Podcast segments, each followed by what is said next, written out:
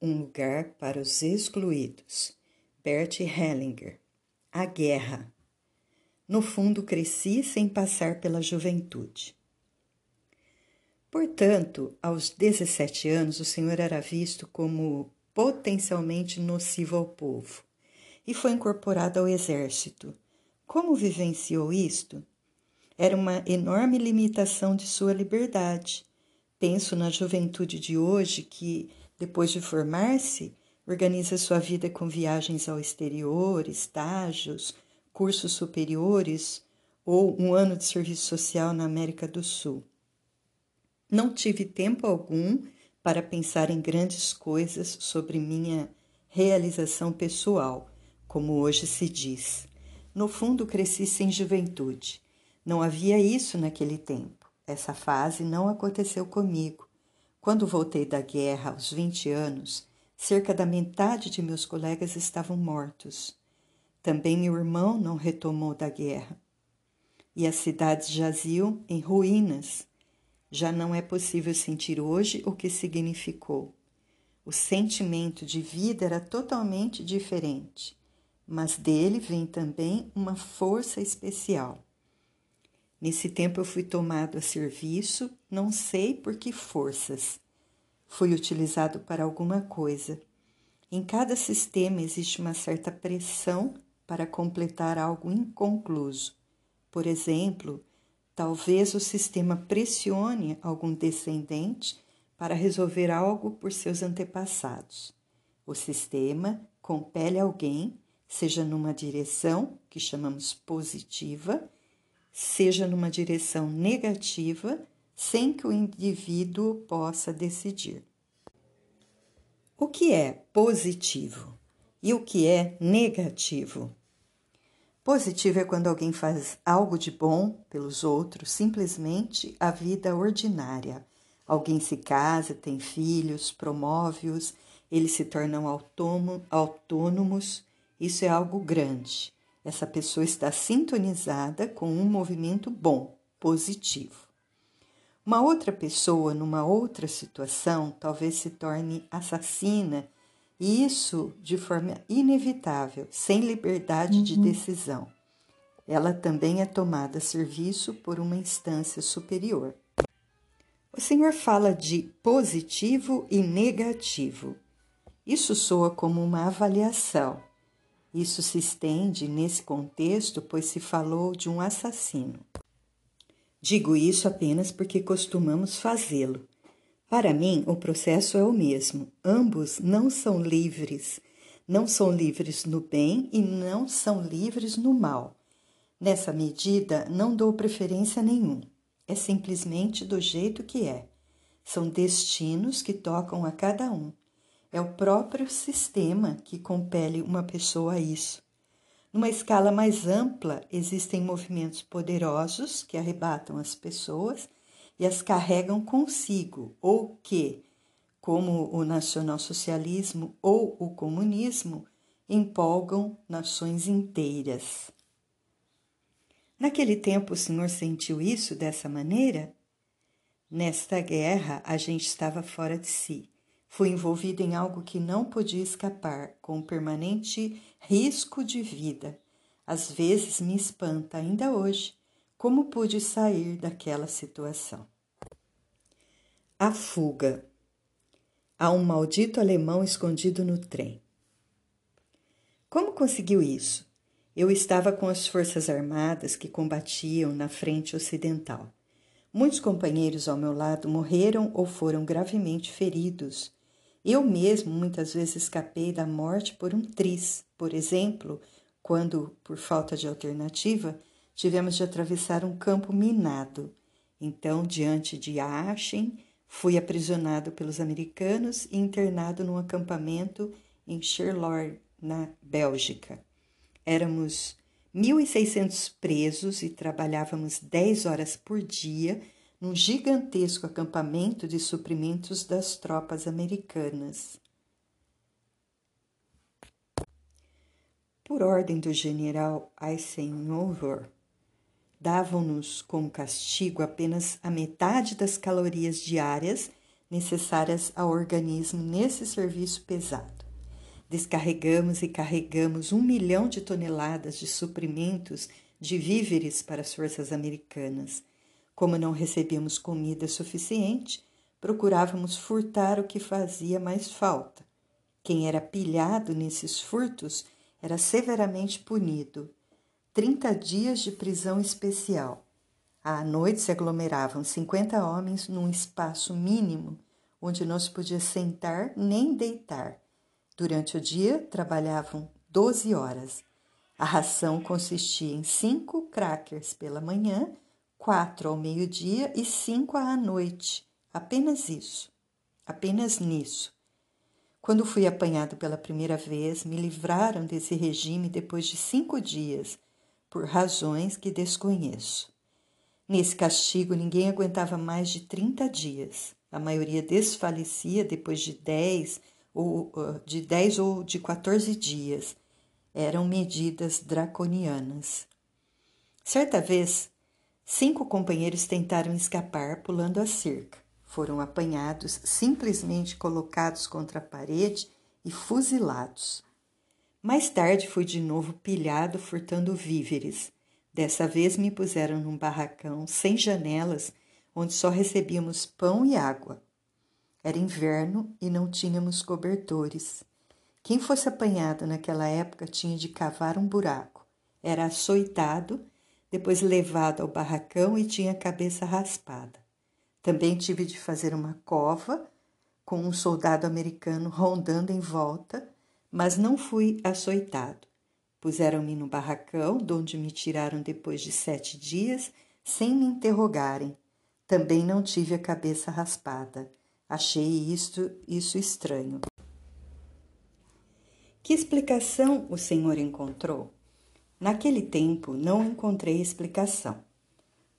Mais tarde, um amigo meu, que continuou no acampamento por longo tempo depois de minha fuga, esclareceu-me a razão daquilo o americano, entre aspas, meu vigilante, era na realidade um judeu alemão que naturalmente nos entendia, mas não deixava transparecer isso. Muitos prisioneiros o, o ridicularizavam, chamando-o de bicha ou outros nomes. Eu lhe dizia: vocês não devem dizer isso. Todos pensávamos que ele não entendia, mas ele entendia tudo e por isso me protegeu mais tarde. Quando saí do barracão, sem que me raspassem os cabelos, pensei: isto é um sinal. Para mim, o cativeiro acabou. Cinco dias depois eu estava em liberdade. O senhor também tentou pular a cerca? Como conseguiu fugir? Fiz com que me escondessem num trem de abastecimento que estava de partida para a Alemanha. Meus camaradas fizeram um esconderijo para mim num vagão debaixo das caixas para que não me achassem facilmente.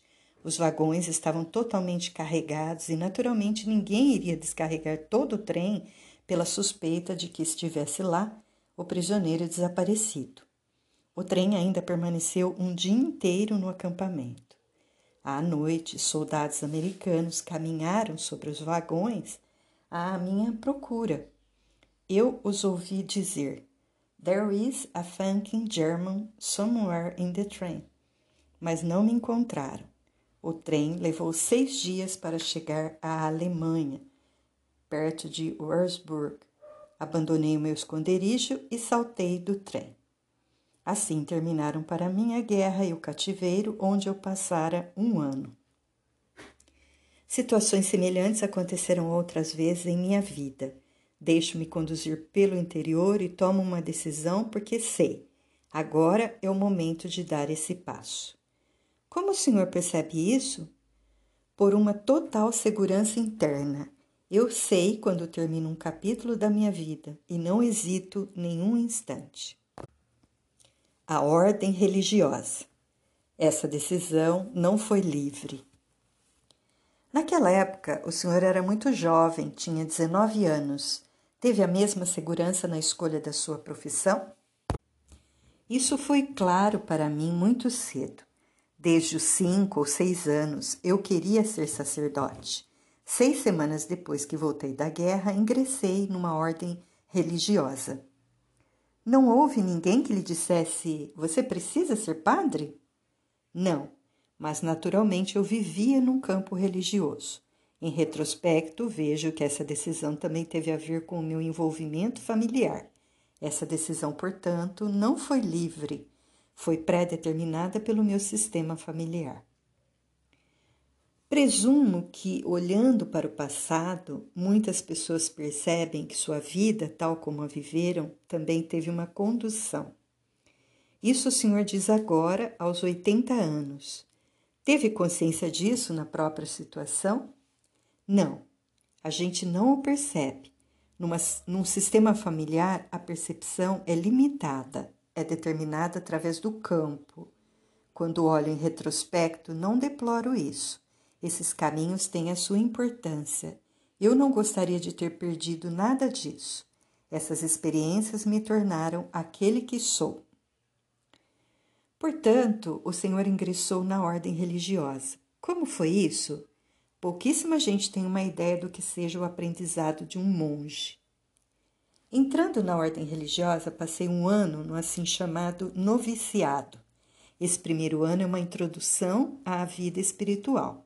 A gente faz apenas meditação, orações em comum, leituras espirituais e ouve palestras.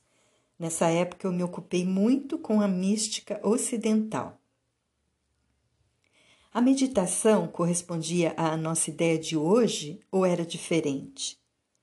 Na meditação cristã, a gente se ocupa com passagens bíblicas, sem mantras e sem oração, ou então com uma parábola, uma história um relato da paixão de Jesus. Para mim, foi também uma iniciação à história e aos exercícios da espiritualidade.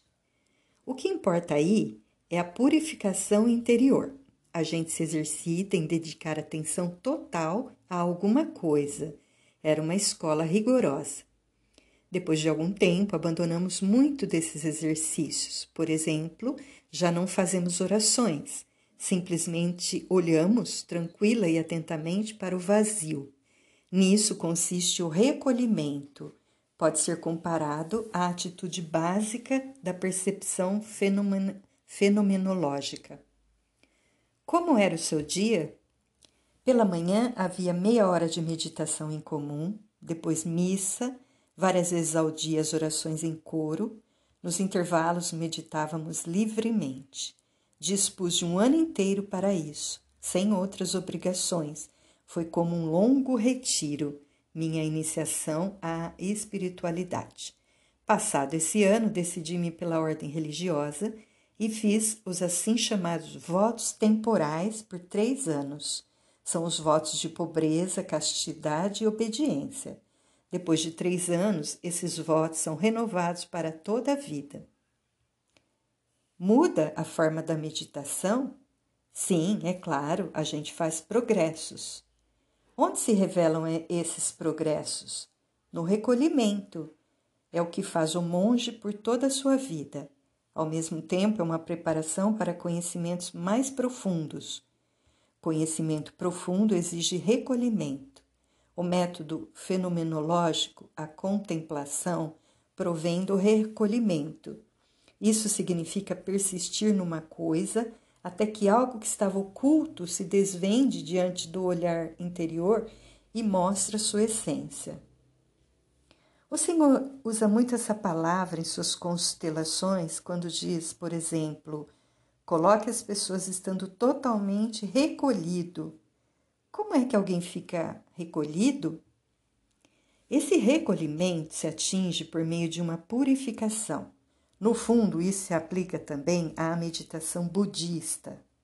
Não há diferença. O recolhimento acontece para além da intenção. Nesse sentido, ele também nos é presenteado. A purificação começa com a noite dos sentidos. Retiro minha atenção das impressões sensoriais, não me deixando desviar pelos sentidos da visão, da audição, do olfato. Depois disso vem a purificação do espírito. Fechamos os olhos, trancando o sentido da visão.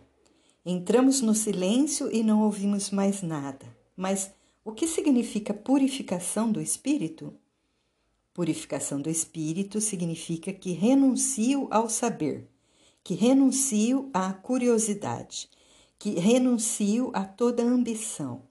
Essa renúncia nos permite expor-nos a uma situação sem influências externas, sem a influência dos sentidos e sem a influência do espírito. O que significa sem influência do espírito?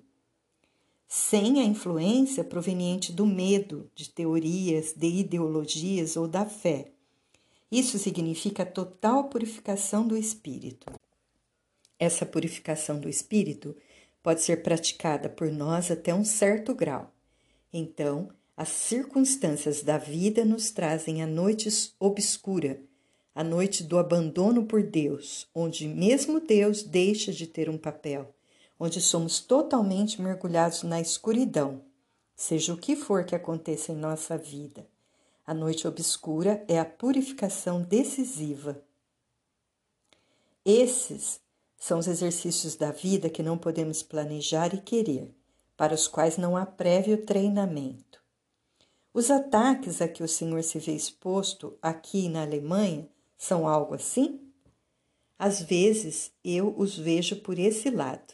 Na noite escura, o provisório desmorona. Eu gostaria de entender mais uma vez. A noite escura nada tem a ver com o abandono por Deus, no sentido da falta de proteção. Pelo contrário, a gente também se sente desprotegido, perde a confiança, não tem a esperança habitual. A gente também se purifica das imagens de Deus, da própria esperança em Deus. Com isso, chegamos a um caminho totalmente diferente, a um outro patamar.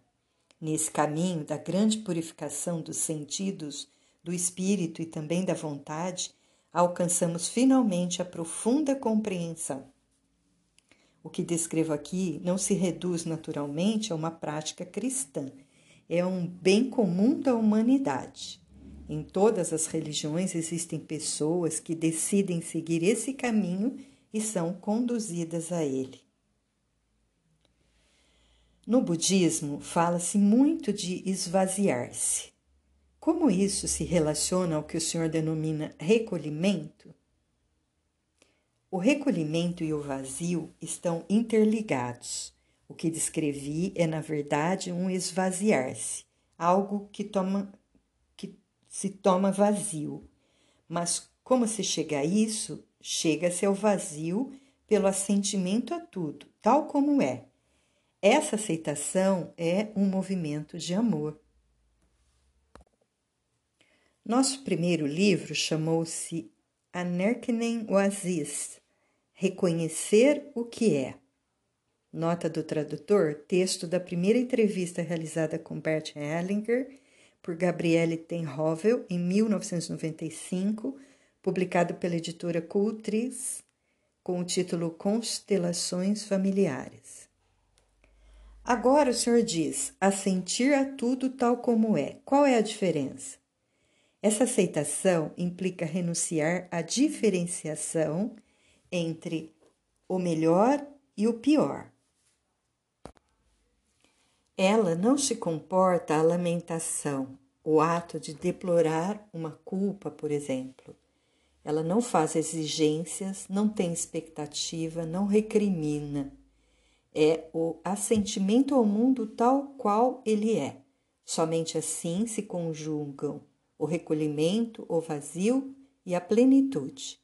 No esvaziamento desaparece algo que me impede de concordar e, inversamente, pelo assentimento eu me esvazio. Nessa atitude de total aceitação e de renúncia a todo desejo, a toda vontade própria, exponho-me totalmente à realidade. Então, a realidade começa a falar por si mesma. Quando quero tirar proveito dela, ela se afasta de mim, mas quando deixo de colocar-me acima dela, ela me revela algo essencial o termo grego que designa a verdade significa o que não está oculto.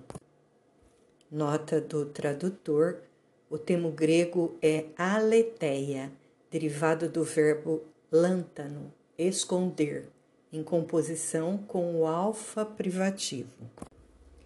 A verdade está, portanto, do lado de fora, é externa, não está em mim ou em minhas conclusões. Ela vem ao meu encontro. Entretanto, mostra-se apenas aos poucos, jamais por inteiro. O que o Senhor descreve já é a atitude fenomenológica. Isso me soa como algo muito filosófico, pouco concreto, sem referência a uma ação. O que se manifesta através dessa via de conhecimento está sempre relacionado a uma ação possível, a compreensão obtida através desse caminho permite agir de uma nova maneira. Sem essa aplicação, a compreensão se esvazia e se fecha de novo. Com referência à constelação familiar, o que isso significa nesse contexto? A constelação familiar é uma compreensão aplicada. Como um método, ela trouxe à luz muitos insights decisivos. Por exemplo, o que tantas vezes me censuram que dou aos perpetradores um lugar na família em vez de condená-los, resultou de um insight obtido através do trabalho com as constelações. Quando concordo com tudo da forma como é, sem julgamento, minha atitude com respeito aos perpetradores é apenas uma consequência dessa via de conhecimento. O senhor tinha 20 anos, voltava da guerra e trilhou esse caminho. Hoje é difícil imaginar isso. Exercício, contemplação, silêncio. Isso lhe agradou sempre? Pois é algo muito especial. Sim, por certo. Perseverei nesse caminho por toda a minha vida, mesmo quando estudei filosofia e teologia. Na comunidade do mosteiro, eu meditava todas as manhãs e rezava junto com os demais. Somente depois disso frequentei a universidade. Suas palavras desmentem um pouco a imagem que muita gente faz de uma ordem religiosa. A gente imagina que os religiosos se matam de estudar e rezam para converter as pessoas, que são formados para proteger e congregar as ovelhas, para me exprimir de modo um pouco vulgar. As pessoas têm ideias erradas e imagens estranhas sobre isso. As ordens religiosas seguem uma antiga e sólida tradição espiritual, que, entretanto, está hoje desaparecendo em, alguns, em algumas ordens. Muitos esquecem as raízes da espiritualidade cristã, que compartilha o essencial com todas as grandes religiões. Para mim, essa ideia foi muito valiosa recordo essa época com. Para mim, essa vida foi muito valiosa. Recordo essa época com gratidão.